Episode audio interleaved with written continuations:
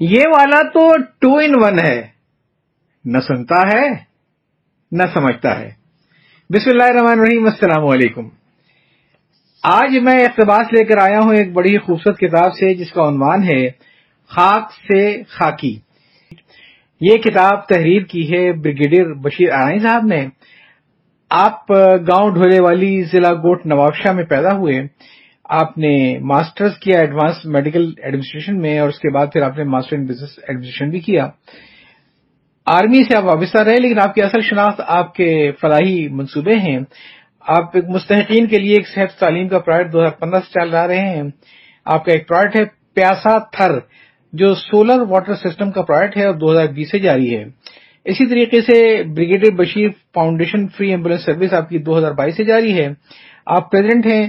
Brigadier Bashir foundation کے دو ہزار پندرہ سے چانسلر اتحاد یونیورسٹی کے دو ہزار سترہ سے اور سرپرست اعلیٰ ہیں ارائی برادری کے صوبہ سندھ کے دو ہزار اکیس سے۔ کتاب بہت دلچسپ ہے لیکن آج میں آپ کو اس کا صرف ایک ہی اقتباس سناؤں گا اور وہ ہے کہ یہ والا تو ٹو ان ون ہے، نہ سنتا ہے، نہ سمجھتا ہے۔ آئیے سنتے ہیں۔ کرنل مراد خان نیئر کو چترالی لوگ بابا چترال کے نام سے یاد کرتے ہیں۔ سوچا ان کی روزمرہ کی باتیں بھی یاد کروں۔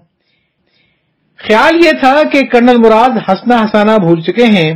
کام کام اور کام نے ان کی شخصیت کو مشینی سے بنا دیا تھا۔ لوگ ان کے پاس اپنی مشکلات اور مسئلے لاتے، ان کو حل کرواتے اور اپنا راستہ لیتے۔ تین اگست انیس سو نواسی کو رحلت کے وقت ان کی عمر پینسٹھ سال تھی۔ ذمہ داریوں اور رکھرکھاؤ نے ان کی شخصیت کو اس طرح تقسیم کر دیا تھا کہ آفس میں وہ مرد مجاہد اور سولجری کا نمونہ ہوتے۔ لیکن میس میں اور سن روم میں وہ خوشگپیوں اور لطیفوں کی محفل سے جاتے۔ مجھے ان کا خود ساختہ حسار توڑنے میں ایک سال لگا۔ وہ دن میں ساٹھ ستر سگریٹ پیتے اور میں نے ان کی سگریٹ نوشی کم کروانے کے لیے بہت دفعہ ان کی ڈانٹ کھائی کیونکہ میں سگریٹ چھپا دیتا تھا۔ ایک دن کہنے لگے، جنرل جاولک کو دیکھو کیسی باتیں کرتے ہیں۔ آج مجھ سے پوچھ رہے تھے کہ چاپلوسی آتی ہے۔ میں نے بھی کہہ ہی دیا، سر، آپ کے ساتھ نوکری کر رہے ہیں۔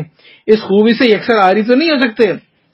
بہرحال انہوں نے کہا کہ کل آسٹریلیا کی فائنانس منسٹر دروز تشریف لا رہی ہیں، جو لواری ٹنر کے لیے فنڈز کا وعدہ کر رہی ہیں۔ بس اس کی خوب چاپلوسی کرنی ہے تاکہ فنڈز لیے آ سکیں۔ دوسرے دن مہمان خاتون آئی ہم نے پلاننگ کے تحت چاپلوسی شروع کر دی۔ پولو میچ اور ڈنر کے بعد آشٹو یعنی چترالی ڈانس کا انتظام کیا گیا۔ خاتون ایسے اہتمام پر واری واری ہو رہی تھیں کمانڈنٹ رات کو کہہ کر چلے گئے کہ صبح ناشتہ جلدی کروا دینا، ہم نے زیارت اور لواری ٹاپ کا چکر لگانا ہے۔ صبح مسز لویا جیمز ناشتے کے بعد لان میں چترالی ٹوپی پہن کر میرے کاندھے پر ہاتھ رکھ کر فوٹو بنوانے لگی۔ میں ہچکچایا، مگر اس کے لیے یہ نارمل سی بات تھی۔ اسی لمحے کرنل مراد کی جیپ آ کر رکی۔ دیکھا تو انتہائی غصے میں مجھ سے کہا کہ یہ خاتون اسٹیٹ گیسٹ ہے۔ کوئی بات نکلی تو تمہیں پھانسی لگوا دوں گا۔ میں نے ڈرتے ڈرتے کہا، سر، میں نے بہت روکنا چاہا تھا، مگر کہتی ہیں you are bachelor you need it colonel صاحب ایک دم ہنسنے لگے اور کہا اوے پاگلا، دس دیں نانو میرا کرنل بھی بیچلر ہے۔ پاگل اسے بتاؤ کہ میرا کرنل بھی بیچلر ہے۔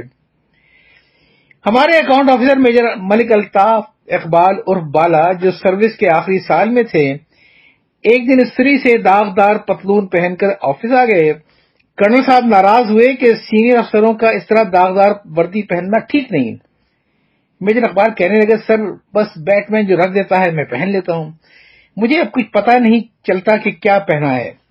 کرنل صاحب ہنستے ہنستے مجھ سے کہنے لگے، ڈاکٹر، ملک صاحب کے بیٹ مین کو قابو کرو اور اسے کہو، کل اسے پہننے کے لیے صرف شرٹ ہی رکھے۔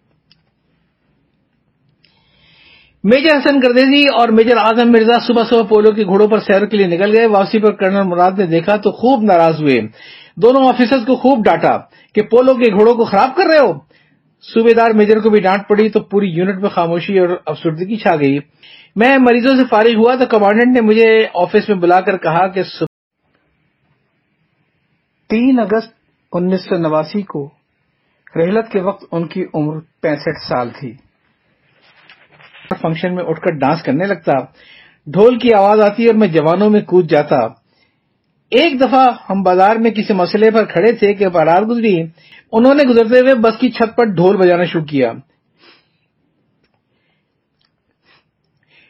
کرنل مراد نے جلدی سے میرا بازو پکڑ کر اپنے ساتھ لگا لیا اور کہا بازار ہے، شروع نہ ہو جامی حالانکہ خود بھی بچوں کے ساتھ اشوک کو خوب انجوائے کرتے ایک دفعہ ہم میس میں گئے تو وہ سن روم سے باہر بیٹھے فائلیں دیکھ رہے تھے۔ ہم تین چار آفیسر دور کرسیاں لگا کر بیٹھ گئے۔ وہ فارغ ہو گئے، مگر ہم الگ ہی بیٹھے رہے تو تنگ آ کر ہمیں آواز دی اور کہا، او بھائی کرنل، ہندو نہیں ہوندے، مجھ سے بھی کب لگا لیا کرو۔ اکثر کہتے تھے کہ آفیسر جتنا سینئر ہوتا ہے، اتنا ہی تنہا ہوتا جاتا ہے۔ میں اب یہ شعبہ زندگی میں دیکھ رہا ہوں۔ مجھے نصیحت کرتے تھے کہ اگر کمانڈ کے مزے لینے ہیں، تو جونیئر کی دیکھ بھال کرتے رہنا سینئر کو تو سہولت مل ہی جائیں گی۔ یہ انہی کی ٹریننگ کا نتیجہ تھا کہ میرے اکثر جونیئر مجھ سے خوش اور سینئر مجھ سے نانا رہے۔ بیچارے بیروکریٹ چندور پول فیسٹیول میں وزیر اعظم محترمہ بے نظیر بھٹو میچ دیکھنے آئیں۔ ان کا ایک سیکرٹری میاں نواز شریف کے ساتھ بھی سیکرٹری ہوتا تھا اور گرم چشمہ آ کر نواز شریف کے ساتھ ٹراؤٹ مچھلیاں پکڑتا تھا۔ گو کہ ہمارے کمانڈنٹ کا دوست بھی تھا، مگر ہم انہیں جانتے بھی تھے، مگر پھر بھی حیران تھے کہ ان میں ایسی کیا خوبیاں ہیں کہ یہ دونوں حکومتوں کے لاڈلے نکلے۔ اور میاں صاحب کے بعد محترمہ کے ساتھ بھی فٹ۔ کرنل مراد خان نیر نے نہایت رازداری سے پوچھا، سر، محترمہ اور میاں صاحب کے ساتھ نوکری میں زیادہ اچھا تجربہ کس کا رہا؟ سیکرٹری صاحب روحان سی صورت بنا کر بولے کرنل صاحب، دونوں پرائم منسٹر کے ساتھ ہم بیوروکریٹس کا مسئلہ بالکل ایک ہی جیسا ہے۔ کرنل مراد نے حیرت سے پوچھا، سر، وہ کیسے؟ سیکرٹری صاحب سرگوشی میں کہنے لگے کرنل صاحب بس میاں صاحب سمجھتے نہیں تھے بی بی سنتی نہیں ہے ہم سب سیکرٹری صاحب کی بات سن کر خوب ہنستے رہے۔ زمانہ گزر گیا، تبدیلی آ گئی۔ شکر ہے، اب اس طرح کے سوال پوچھنے والے کرنل مراد خان نیر نہیں رہے۔ ورنہ ان کا کوئی نہ کوئی سیکرٹری دوست رہا ہوتا کہ ہائے لوگو، وہی میاں صاحب اور بی بی رانی اچھے تھے۔